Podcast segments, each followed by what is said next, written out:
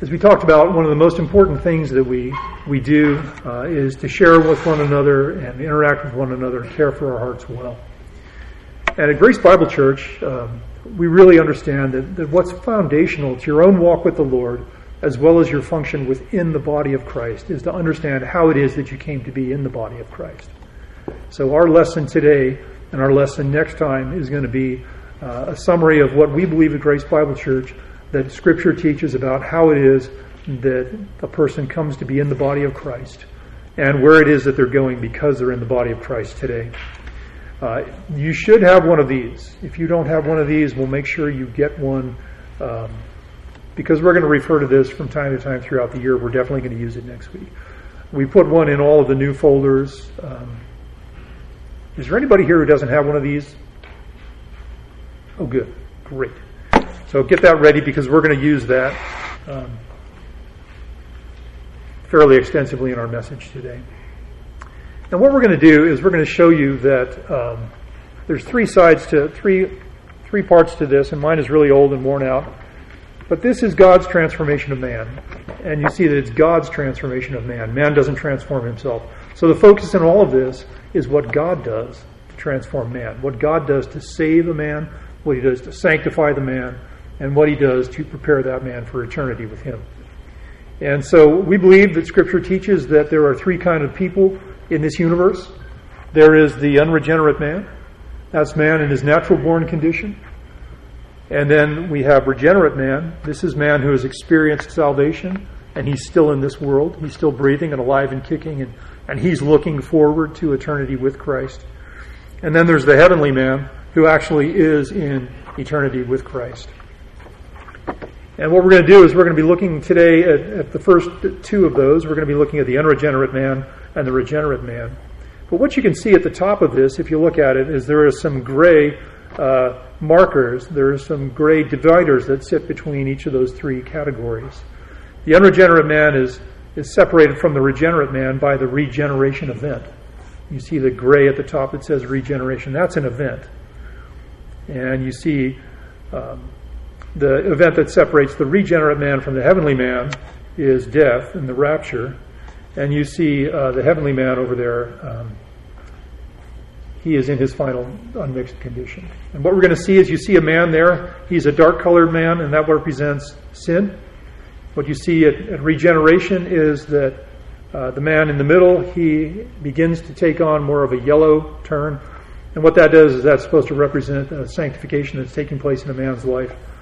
And then what you have here on the right-hand side is a man who is completely sanctified, and he is no longer a part of this world, and he's been removed from this world where the effects of sin are so manifest.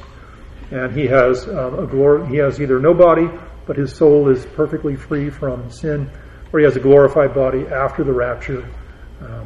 And so that's what's represented. So what we're going to do today is we're going to be talking through the left side and the center side of our packet. So that's what we're looking at here in that. And what we're going to take a look at is the unregenerate man. It's really important that we understand that the unregenerate man is a man who is without Christ. And that's the most important thing we understand, is that he's without Christ and that he is in an unmixed condition, spiritually unmixed. And that unmixed condition is a sinful condition. And that's who he is without Christ. And he's a man who possesses no righteousness whatsoever. So he is an unrighteous man.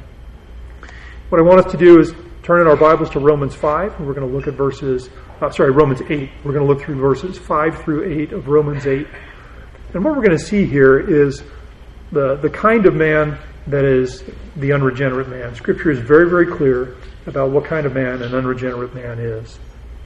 So in Romans 8, Paul writes, and he writes, "For those who are according to the flesh set their minds on the things of the flesh, but those who are according to the Spirit, the things of the Spirit.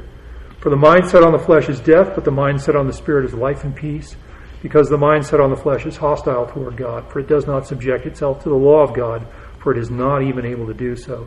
And those who are in the flesh cannot please God." And so what you see in this passage is there's a contrast between two kinds of people, the unregenerate man and the regenerate man. In verse 5, you see at the very beginning of that, "For those who are according to the flesh." What that means, my formal condition, my natural born condition. And by that, the flesh, Paul doesn't mean the tissues and the muscles and the skin and all of those things and our bones. But what Paul means here is that which is sinfully weak and that fails and falters before God. And it loves to be that way. And to live according to that means to live by the standard of my own natural condition. To live by a standard that is spiritually dead, sinfully weak, and faltering before God. So that's the first thing that Scripture tells us about man and his natural-born condition, is that he's dead. But the second thing that we learn in verse 5, as we move from left to right, is that that person sets his mind on the things of the flesh. Not only is a person who is in the flesh, but he sets his mind on the things of the flesh. And the mind means who I am inwardly before God, who I am as a thinker and a ponderer and all of those things. And what it tells us is that the person who is an unbeliever in his natural-born condition is that he takes his thinking self and he sets it according to a standard. And that standard is the standard of what is sinfully weak. So he thinks according to what is sinful and weak and faltering in his own flesh. And there is no conflict with that person between his flesh and his mind. Instead, they're in perfect agreement with one another. That's what Scripture teaches about the flesh, the natural-born condition of man. It tells us in verse 6 at the beginning that the mindset on the flesh is death. And this is a spiritually dead condition before God. All of that person's thoughts lead them only to a position of spiritual deadness before God. So this is what Scripture teaches about the natural-born condition of a person. Ephesians chapter 2, verse 1 says, "You were dead in your transgressions and sins." Paul is talking to Christians in the church. He uses the past tense because he's writing to the saints in the church in Ephesus. He says, you were dead. So they were spiritually dead. But you look at verses 7, the beginning of the verse and towards the middle of the verse, the mindset on the flesh is hostile toward God, for it does not subject itself to the law of God. So in a person's spiritually dead condition, the last thing they're going to do is subject themselves to God's law. And the reason why, as you move further through the verse, in verse 7, is because they're not even able to do so. The person does not come with any equipping to do God's will. They come equipped to do their own will. And verse 8 tells us that those who are in the flesh cannot please God. And so Paul is talking here about the person who's in the flesh. He actually cannot please God. And so putting a change of environment in front of that person does not make them able to please God.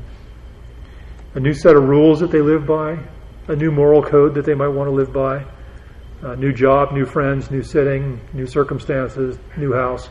None of those things change a person's standing before God.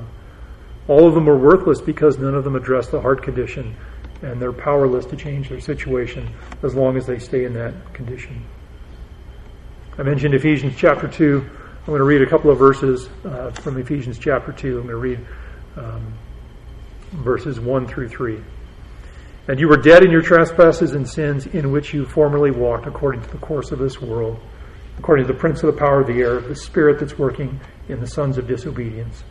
Among them we too all formerly lived in the lusts of our flesh, indulging the desires of the flesh and of the mind, and we were by nature children of wrath, even as the rest." That's verses 1 through 3. Paul is describing the condition of every single person who was born. If you drop down to verse 12, Paul tells us what that purchase is for somebody. He says, "Remember that at that time you were separate from Christ." And he goes on to show how they were excluded from the benefits of being in Christ. And one of the things that we see there is towards the end of verse 12 is that that person actually has no hope. They have no hope. What that means is they cannot look to the future with any kind of certainty about being saved and spending eternity with God.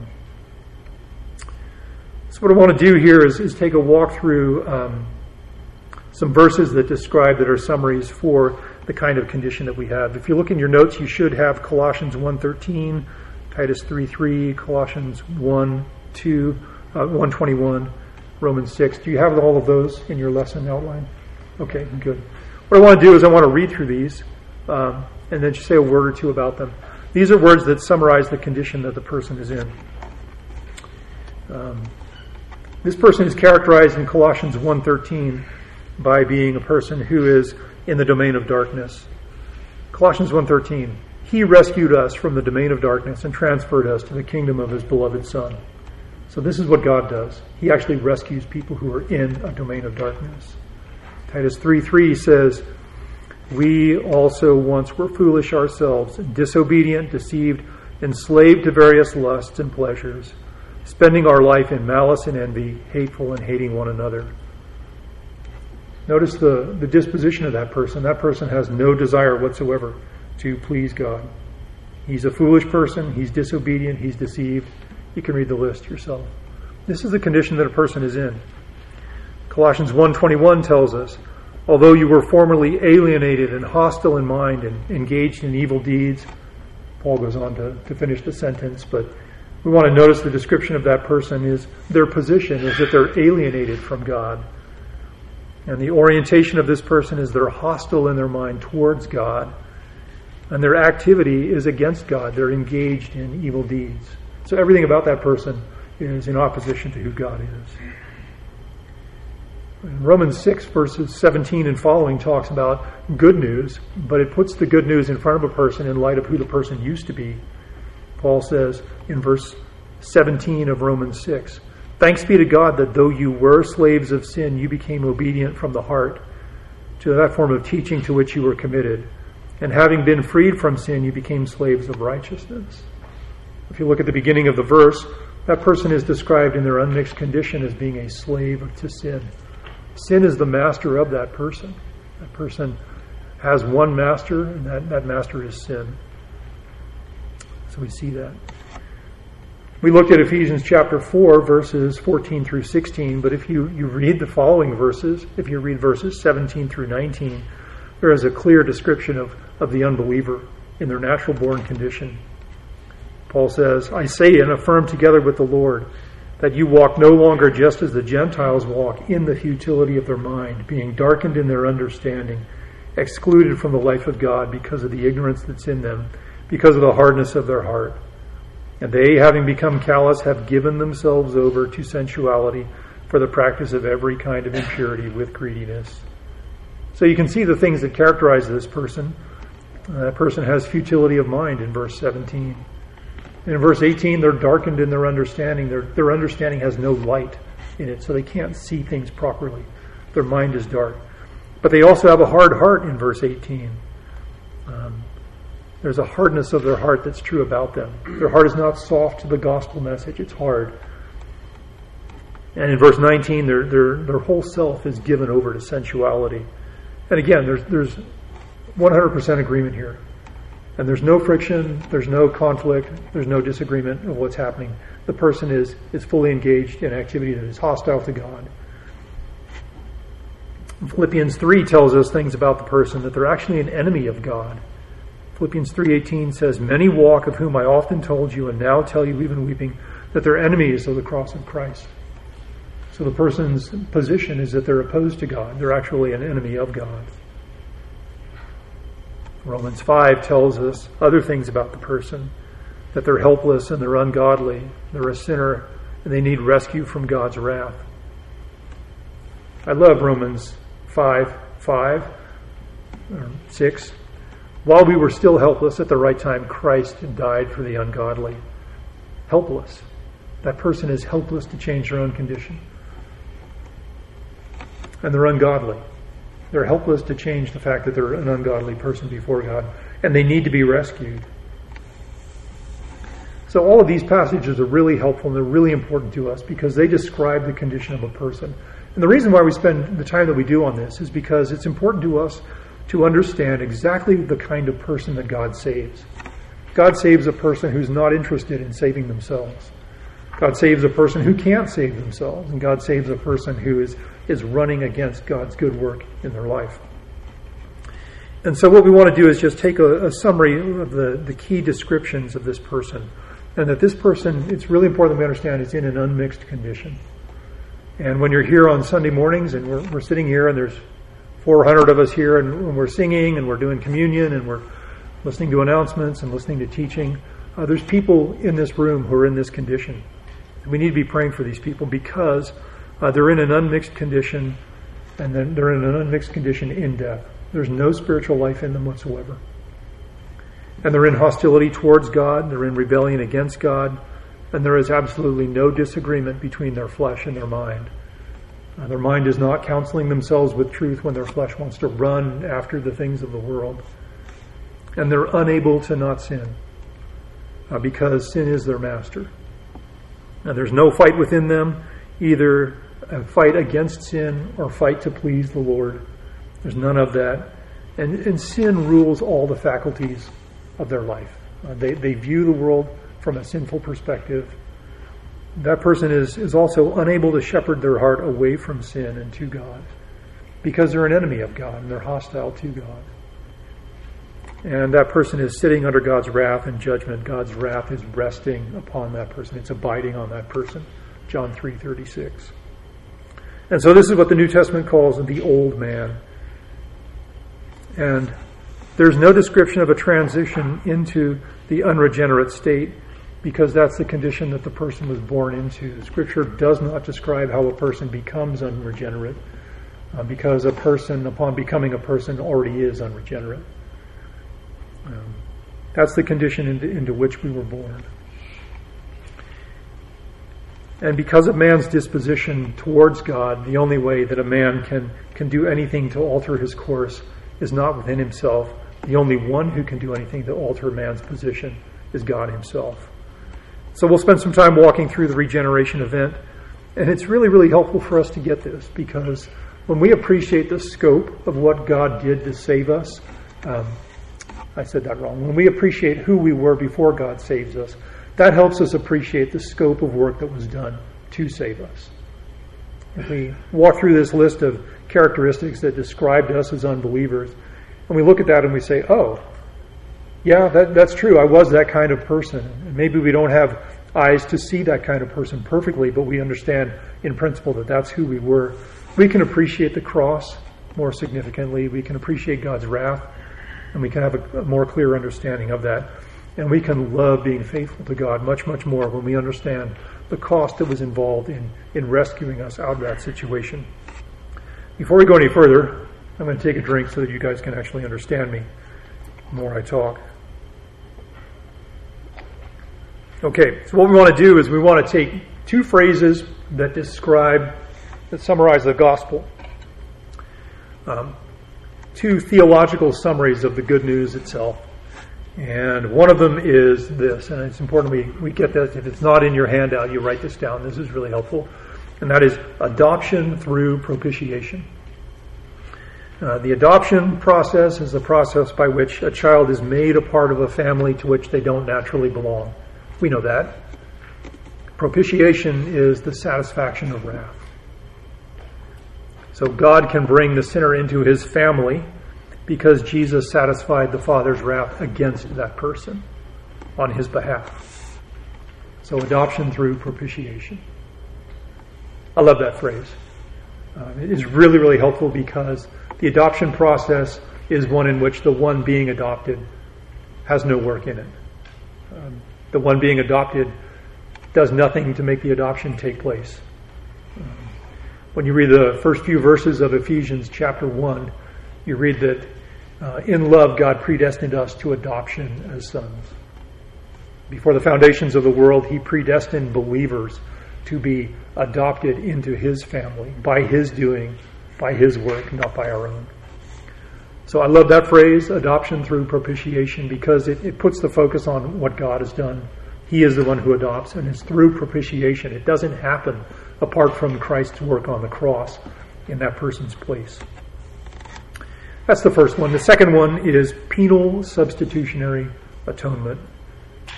Another three-word phrase that describes the gospel. Yeah, penalty. There is a penalty that is due for offense that is laid up against a holy God. A holy, just God in his justice must penalize, must apply a penalty to sin. When you look at the second word, you understand who it is that actually does that and pays that penalty. It's a substitute. And that substitute is Christ at the cross. And the last word, atonement, helps us understand what was accomplished by Christ's work at the cross. Atonement means to be brought into oneness, to be brought into unity with God. So there's a substitute who satisfies and pays a penalty to satisfy God's wrath and brings that person into oneness with God. So whenever you're talking about the gospel, whenever you're thinking about the gospel, you're trying to explain the gospel to an unbeliever. You're trying to explain it to your kids. You're trying to explain it to yourself. Those are two phrases that are very, very helpful in just summarizing the work. There's much, much more that's involved, and we'll get to that. But these are things that concisely help you explain what is taking place. A person is brought into the family of God through Christ's sacrifice at the cross. And a person is not only that, but they're brought into oneness with God by Christ's work at the cross in our place. Both of those are good summaries of the gospel. All right, what we're going to do is we're going to take a look at the components of this event that took place. If what God did was really important to save a person, it's important that we know exactly what it was that he did. And so we're going to look at several different things here. And these are at the bottom of your sheet where it says the regeneration event components. And there are a bunch of bulleted items there. And we're going to walk through them. Each one of those has a number of verses. We're just going to look at one verse in each one. And these are things that are very helpful to us to understand this. And these first things we understand about these components is that they happen one time and they're accomplished by God at the point of regeneration. These are things that God does at one point in time for a believer on the day that he saves you. So if you think back to your own life, if you were, whenever it was that you were saved, whether it was this century or last century, for me, I came to Christ in 1981. In July of 1981, God did these things in my life on that day that he saved me. And it's really good to know these things because this helps you understand your identity in Christ, what was done. And so there's new birth. There's new life. You're a new creation. And there's lots of verses there to explain this, but we read Ephesians 1 through 3. The verses that follow are so helpful. Ephesians 2, verses 4 and 5 say, "But God, being rich in mercy, because of his great love with which he loved us, even when we were dead in our transgressions, made us alive." So the regeneration event consists of God making a dead person alive spiritually. It talks about other things that take place after that. They're raised up with Christ and he seats them in heavenly places. So those are talking about future events, but they're written in a way that it helps us understand that there are absolutely certain future events and they're as good as being there yourself right now. The second thing that God does is he sanctifies a person positionally. And a good way to think of the word sanctification is to be set apart by or set apart for. And so a person is sanctified, they're set apart unto God. They're set apart for God. 1 Corinthians 1, "To the church of God which is at Corinth, to those who have been sanctified in Christ Jesus." Paul's writing to a group of people here who positionally they have been set apart for God. They're no longer in this mass of humanity that is opposed to God, and they've been set apart from that into another collection of people. They've been set apart.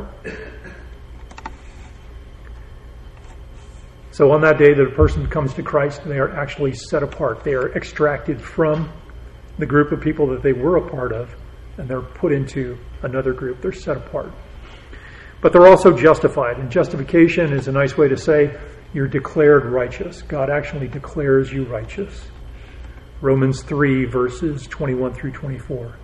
Paul says, "Apart from the law, the righteousness of God has been manifested, being witnessed by the law and the prophets, even the righteousness of God through faith in Jesus Christ to all those who believe, for there is no distinction. For all have sinned and fall short of the glory of God, being justified as a gift by his grace through the redemption which is in Christ Jesus." So when a person comes to Christ, God declares them righteous. He gives them what they need in order to be viewed rightly by him, to be viewed with favor by him. And another thing that takes place is imputation. This is being credited with God's righteousness. Jesus is credited with the believer's sin. And the way I think of this is a t-shirt exchange. I take my black t-shirt, which is just representative of all of my sin, and I put that on Christ at the cross so he can be my penal substitutionary atonement. And I get his white t-shirt that represents spotlessness and purity. So all of my sin gets imputed into Christ, but Christ's righteousness gets imputed into me. 2 Corinthians 5:21. He made him who knew no sin to be sin on our behalf. That's the transfer of sin to Christ, so that we might become the righteousness of God in him. So there is righteousness that comes back. Those two things happen, one in one direction, the other in the other direction. Christ gets the sin of the believer, as of the person who is being saved, and that person being saved gets the righteousness of Christ. I mentioned adoption. Don't need to spend too much more time there, but the idea there is you're brought into a family in which you don't naturally belong. It's a powerful, powerful truth. That person also has union with Christ. We read Ephesians chapter 2, verses 4 through 7. What you see there is, you see the word with. We're being made us alive together with Christ. In verse 6, raised us up with him and seated us with him in heavenly places. What we have there is there's a unity with Christ. There's a togetherness with Christ. Whereas prior to salvation, a person is alienated from God, alienated from Christ. Now they have a unity with Christ. Not only do they have a unity with Christ, but their sin is actually removed from them. This is great. The real blessing of this is that the person's sin is no longer counted against him. Expiation, John 1:29. The next day, John the Baptist saw Jesus coming to him, and he said, "Behold, the Lamb of God who takes away the sin of the world." This verse is not teaching that a person doesn't sin after salvation. They do. I've done so today already. But what this verse teaches is that Christ is the one who bears their sin. In God's system of accounting, when he looks at a person's sin, he sees a person who has come to Christ. He sees that sin having been borne by Christ, not by themselves. Propitiation, we talked about this as well, is the satisfaction of wrath. God's wrath against a person is abiding on that person before salvation. But at the point of salvation, at the point of regeneration, God's wrath against that person is satisfied. It's satisfied in the work of Christ at the cross that was performed 2,000 years ago. If we have trouble with the timing of that, how does that work? How does God's wrath abide on a person after Christ already satisfied the Father's wrath for that? Think about this. God exists outside of time and space. That's why he can write the full Bible for us. That's why we know how it exists and how it ends. We're going through Revelation right now in Smed's teaching on Sunday morning, and he's explaining to us all of the things that are going to take place when? At the end of this age. And the reason why God can tell us what is going to take place at the end of this age, at the end of this time, is because God exists outside of time. So God knows how to take things that occur in time for us and make them work in his system where he exists outside of time. So in our human perspective, we don't have the capacity to comprehend how it is that God's wrath remained upon us prior to salvation, but occurred, but the satisfaction of that wrath occurred at the cross. But God does, because he exists outside of time and space. And that's helpful for me to remember. But a believer is somebody who no longer is living under God's wrath. His wrath is no longer abiding upon them. A person who is a follower of Christ, a person who is being regenerated, who has been regenerated, has been purchased. They've been redeemed. So redemption takes place. And to redeem is to be purchased away from the power of another by the payment of a price. So the payment of the price was Christ's blood, his suffering at the cross, purchased away from the power of sin by Christ's work. And that was done, and that was applied to a person at the day of salvation. Something else that was done in a one-time event was that person is reconciled to God. Romans 6:10. Well, if while we were enemies, we were reconciled to God through the death of his Son, much more, having been reconciled, we shall be saved by his life. Notice the past tense there. Having been reconciled. That was something that took place in the past, but it has effect. It has bearing all the way into the future. That is something that took place at regeneration. Forgiveness also takes place at regeneration. Ephesians 1:7. In him we have redemption through his blood, the forgiveness of our trespass, according to the riches of his grace. Forgiveness, we know what this means. It means that a debt is removed. It's permanently removed. It's entirely removed. It's removed on a one-time basis, and it has effect into the future. And all of that is through the work of Christ at the cross. And the last thing I want to mention as it relates to components is that it's really important that we understand that the old man is crucified. And when we think about the old man, we think about the man who is ruled by sin, where sin is his master. Sin is sitting on the throne of that man's life. At the point of regeneration, that old man is removed, that master is removed, and Christ is actually takes the spot of that man on that man, the throne of that man's life. Romans 6:6 tells this, knowing this, that our old self was crucified with Christ, in order that our body of sin might be done away with, so that we would no longer be slaves to sin. If you keep reading in the chapter, you understand that a person who is in Christ, who has experienced regeneration, is a slave to righteousness. They're a slave to a new master, which is Christ. So one of the things that's important that we understand when you're talking to believers here in your discussion groups and in your small group and here on Sunday morning and everywhere else that we have body life at this church, you're talking about a person who is no longer the kind of person that they used to be. So, and the reason why that's important is when your friend is telling you, yeah, you know, and they confess sin to you, the best thing that you can do to that person is say, well, you need to remember that, yeah, we sin, but we are no longer slaves to our sin. Sin is no longer master over us the way that it used to be. So you actually have the ability to walk in newness of life. So I'm going to pray for you, brother. I love you. Let me know how I can help you. All those things. These truths have bearing on our conversations with people. You know, it's really, really helpful when you say, how's your week? And your friend goes, I had a rough week. You can bring this truth right into their life. And that's what body life is about here at Grace Bible Church. So those are all a list of one-time things that took place on whatever day it was that God chose to save you and regenerate you. It's really good to understand that those things took place in the past and they have benefit into the future. And what we're going to do here is to see what those benefits really, really are. And this is some things that are really helpful too, that we understand this and that we know this. Because these are things that we can forget when we fall into sin. These are things we can forget when work is hard. These are things we can forget when it's a challenge to do something we need to do within our household. Maybe raise our children in a way that's challenging, or provide some parenting that's difficult for whatever reason. It's important to remember these things, that a person is loved by God. Colossians 3, as those who have been chosen by God, holy and beloved, put on a heart of compassion, kindness, humility, gentleness, and patience. Paul says, those who have been chosen of God are holy and beloved. God actually loves that person. He now has personal affections towards that person.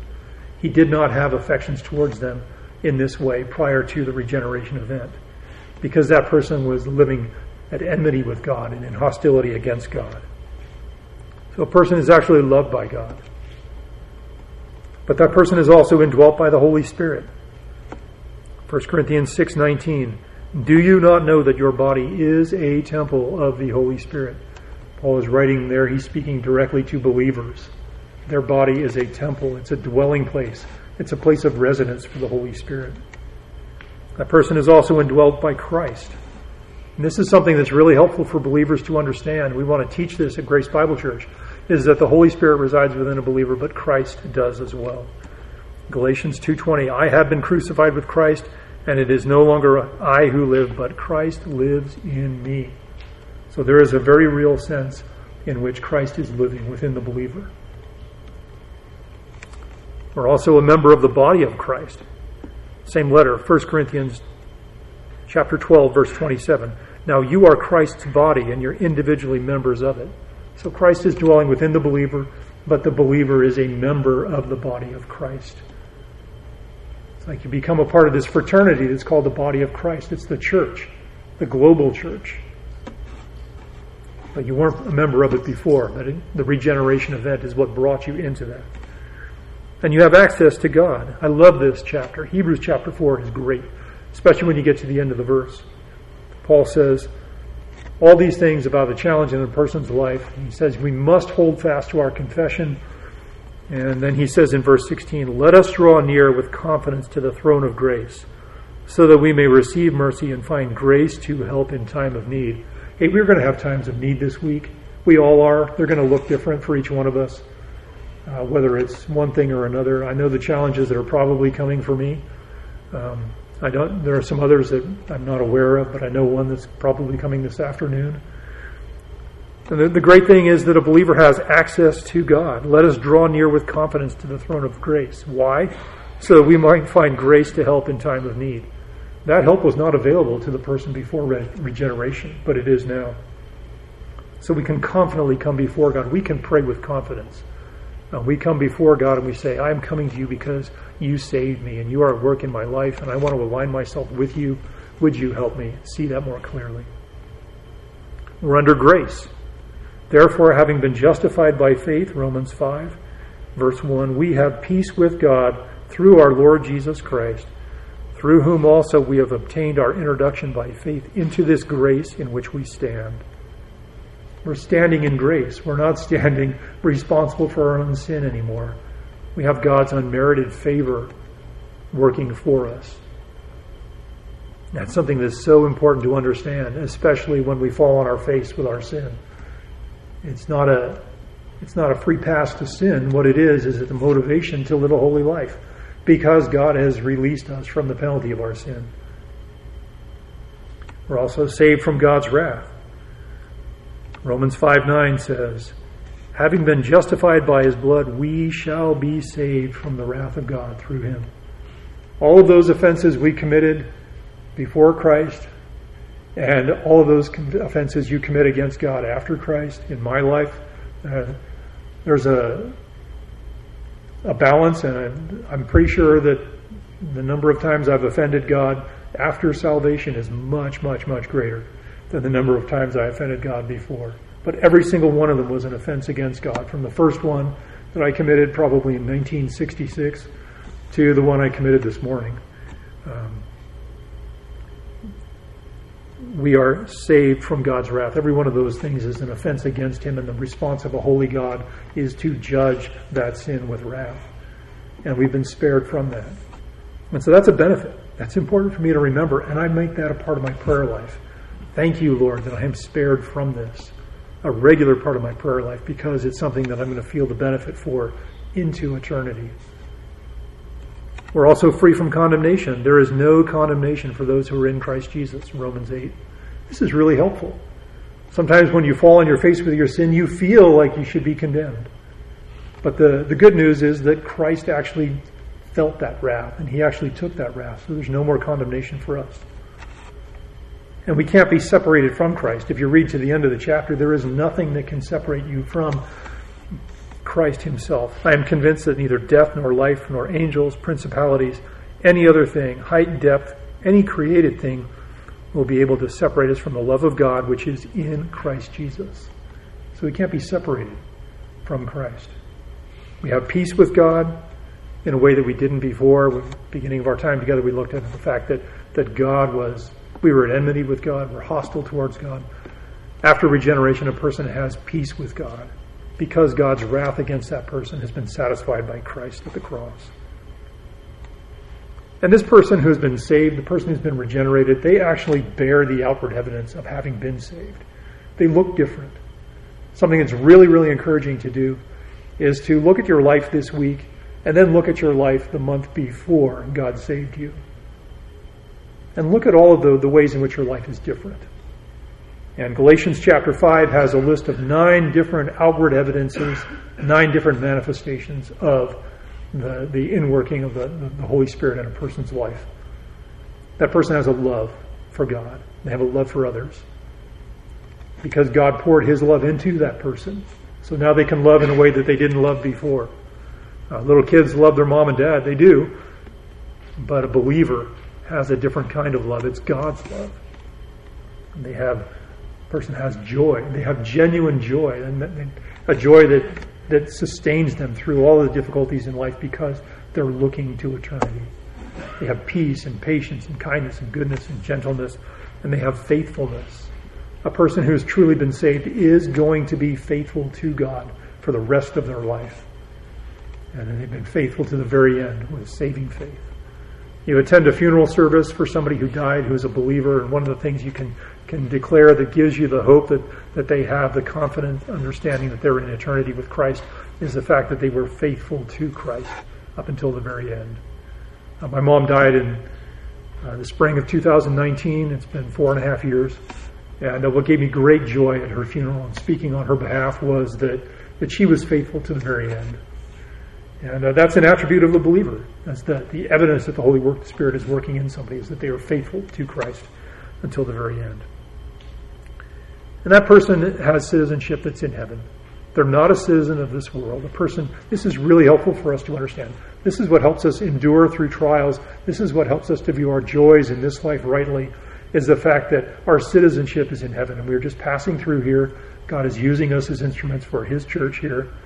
But our true identity, our true citizenship is in heaven. That's where we're going to spend the vast majority of our existence. And that's really, really helpful for the believer. So those things are true about the regenerate man. Those are things that are applied to them. What I want us to do is go back to Romans 8. We're going to take a look at verses 5 through 13 again. And we're going to look at it again this time. Instead of focusing on the man who was not saved, the unregenerate man, we're going to focus on the regenerate man.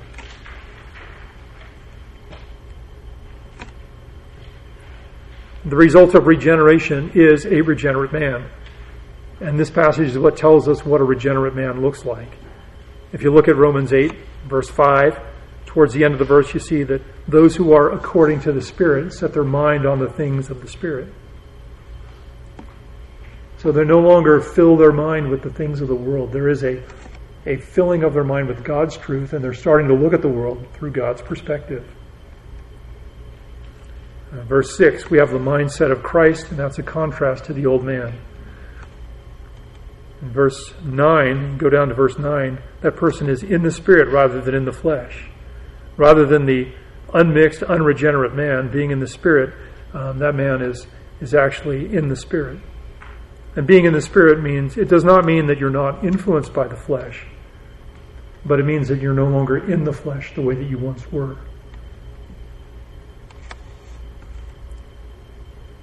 In verse 9, you also see that the Spirit of God is dwelling in a person, and there's a conflict between that person and the sin that's within them. There's now a tension, there's a conflict that was never there prior to regeneration. A person might have known that something was wrong, their conscience might have been convicting them, but there was no fight against it. Now there's a tension. In verse 10, you read that if Christ is in you, though the body is dead because of sin, the Spirit is alive because of righteousness. This is about the most clear picture that you can find in Scripture of the mixed condition. If Christ is in you, the body is dead because of sin, yet the Spirit is alive because of righteousness.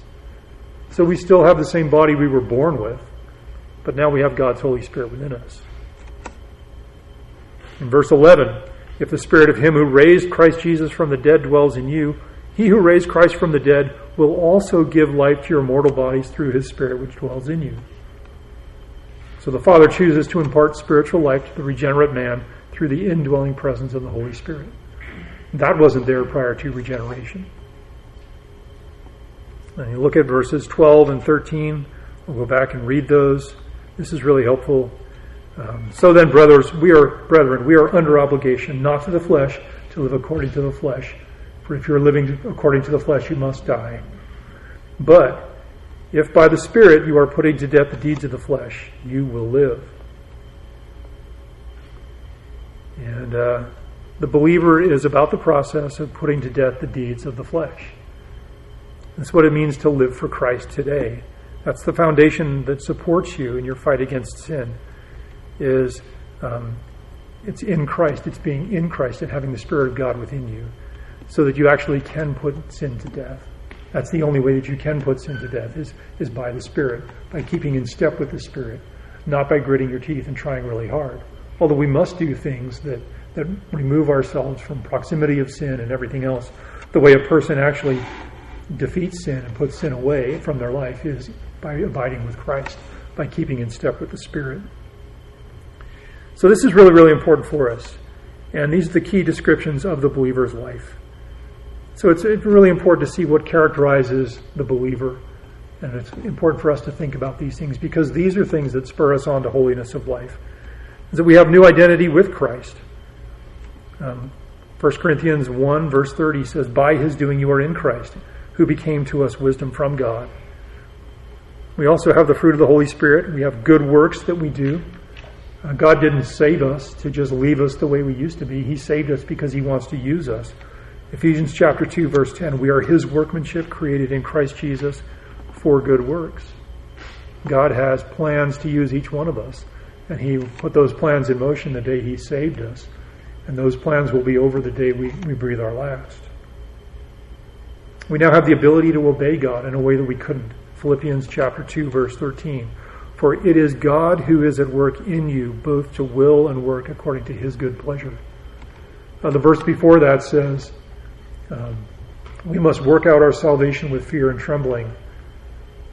But the reason why we work out our salvation with fear and trembling is because God is inside of us, working according to his good pleasure, which is holiness of life. So we actually have the ability, and it's an ability that is rested in God's presence within us, God's work within us. So that's really, really helpful for us to understand. But it's also important for us to understand that on the one hand, we've got God working for us, and we have the ability to obey him. But at the same time, we have a proneness towards sin. Galatians 5:17 tells us, "The flesh sets its desire against the Spirit, and the Spirit against the flesh. These are in opposition to one another." And this is one of the most important things we can understand about the mixed condition that a believer is in. Every single believer is in this condition, where the flesh sets itself against the Spirit, and the Spirit sets itself against the flesh. If you look to the right of your pamphlet here, the place where that is not the case is the heavenly man over on the right. But the regenerate man in the middle, there is a tension between sin and his life. There was no tension with sin prior to regeneration, but after regeneration, there is now a tension.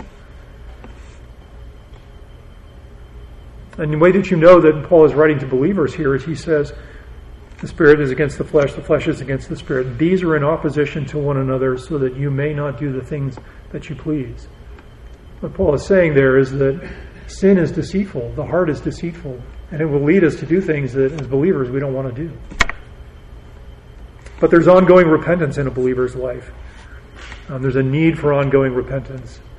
Whenever you get together with your brother in Christ, say, "How are you doing?" and you describe some pattern of sin that's in your life, hopefully he says to you something like, "So what does repentance look like from that pattern of sin?"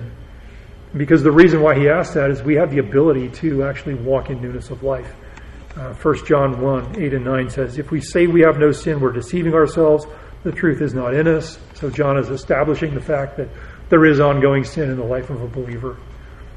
"But if we confess our sin, he is faithful and righteous to forgive our sins and cleanse us from unrighteousness." The process of confessing your sin to the Lord and agreeing with God about your sin, that what you did was offensive to him, is where the repentance process begins. Agreeing with God about your sin. But a person not only receives faith upon salvation, but they have an ongoing faith. It's a faith that continues. We read Galatians 2:20 earlier, where Paul says, "I've been crucified with Christ. I don't live, but Christ lives within me." But he says, "The life I now live, I live by faith in the Son of God." That's a present-day, ongoing reality, that a person lives by faith. It's an ongoing faith that they carry with them. It's not just a faith that God gave that person to save them. It's a faith that God gave them to navigate every aspect of life that he has for us here. And there's actually a progress in Christ-likeness in a person's life, and you can see that in 2 Corinthians 3.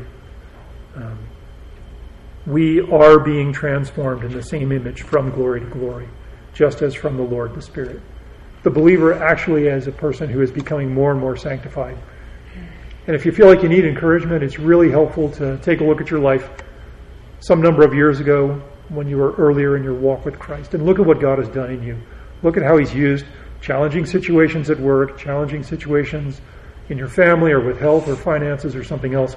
He's used those to sanctify you. And you can look and you can notice tangible ways in your life that God has placed you in a place that is more sanctified, that is farther along in the sanctification curve than where you were some number of years ago. It's really, really encouraging to do that. Because the enemy wants to lie to you and say, oh, you're the same sinner you always were. Well, the truth is that you do sin, but the truth is that you're much more sanctified than you used to be. And so it's really, really helpful to do that every now and then. Put that on your calendar and just evaluate for a few minutes the kind of person you were in 2014 or 2017 and see the way God has grown you and your hunger for the Word, your ability to explain your testimony to somebody else, your ability to instruct your kids, your ability to encourage a brother. Look at all the different ways in which God is growing you and be encouraged that really is evidence of God's work in your life, that He is not done with you, and He will complete, and He is completing the work that He began in you.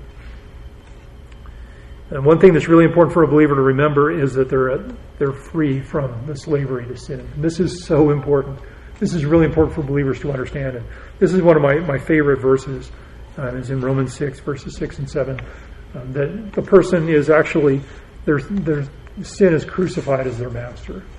And they no longer have sin as the master, but that they are actually the master over sin. And the way that that's important to us and the reason why that's important today is because the person can, when they're faced with the opportunity to sin, a believer, someone who's been regenerated, can say, sin is no longer my master. I no longer have to obey that the way that I used to. And so I don't have to do this. If you're tempted to fall into some kind of heated conversation with your wife, you can look her in the eye and you can say, we don't have to do this. Prior to salvation, we had to do this because we were slaves to our sin. But we don't have to do this today. You can say that same thing to your friend. You can say that to a family member. You can say that to anybody else who's a believer in Christ, that we are not slaves to sin. So we don't actually have to behave as if we were. So that's really helpful. So it's good for us to remember that those things are true about us. And these things that are really, really good for us to understand. But we need to understand how God is at work here. That this isn't just that God saves a person and leaves the person to work things out in their life. God is actually at work in a person's life. And we can see that in 2 Corinthians chapter 4, verse 16. This is something that helps us understand God's relentless transformation of the unbeliever. We do not lose heart, but though our outer man is decaying, yet the inner man is being renewed day by day. This is something that's really important for us to understand. We're being renewed day by day. And what that is God transforming us day by day. Not changing our nature anymore, because our nature was changed at the point of salvation. But God is renewing us. He's giving us a greater and greater comprehension of Him. He is growing us in our perseverance and our endurance, our ability to persevere through challenges. Day by day, He's doing that. So we can look at our life a year ago, 2 years ago, 5 years ago, and we can see that God has been at work and He will continue to be at work. And so the mixed condition requires that God do that, because sin that's in us and the sin that's present in us and our nature is to run after sin. But when God is renewing us and God is at work within us because of His Holy Spirit, we actually have the ability to grow. And that's what we want to understand. So we have God's work within us, but we also have our own pursuit of holiness. I really like this.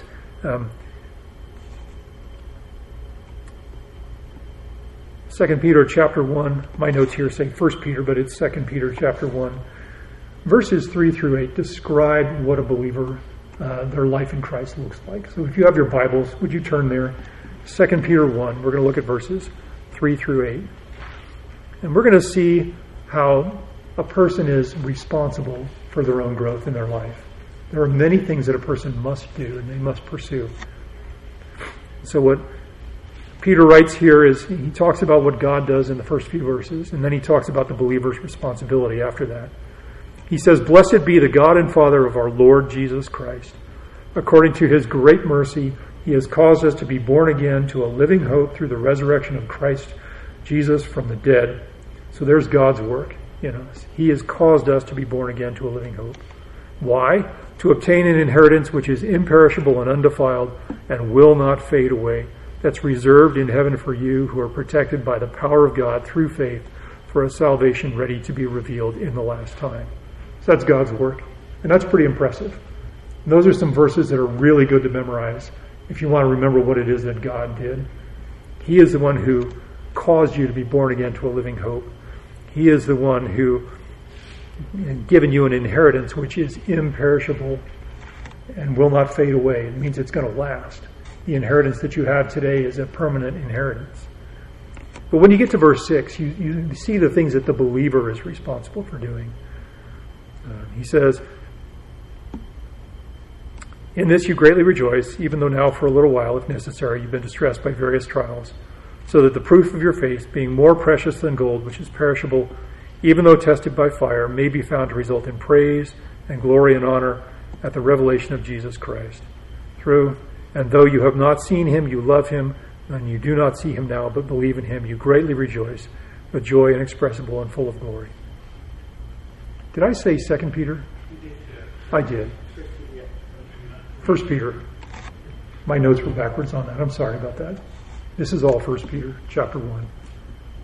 So if you're listening to this on the recording, 1 Peter, chapter 1.